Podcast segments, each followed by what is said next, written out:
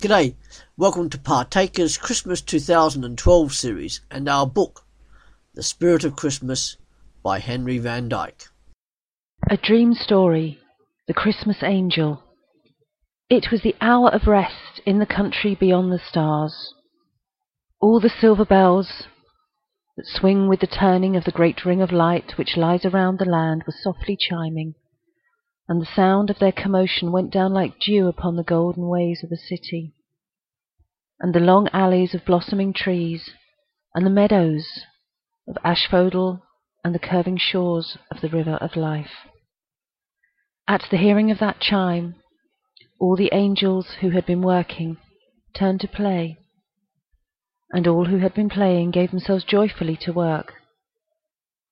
Those who had been singing and making melody on different instruments, fell silent and began to listen.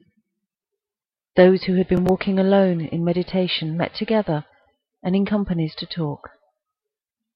And those who had been far away on er errands to the earth and other planets came homeward like a flight of swallows to the high cliff when the day is over.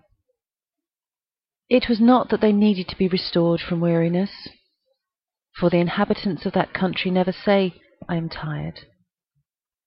But there, as here, the law of change is the secret of happiness, and the joy that never ends is woven of mingled strands of labour and response, society and solitude, music and silence.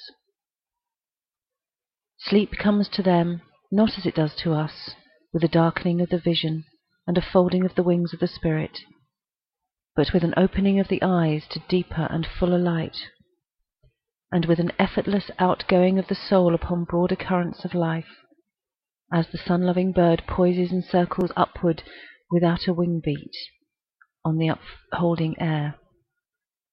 It was in one of the quiet corners of the green valley called Peacefield, where the little brook of Bright Hopes runs smoothly down to join the river of life, that I saw a company of angels, returned from various labours on earth, sitting in friendly converse on the hillside, where cyclamens and arbutus and violets and fringed orchids and pale ladies' tresses and all the sweet smelling flowers which are separated in the lower world by the seasons were thrown together in a harmony of fragrance.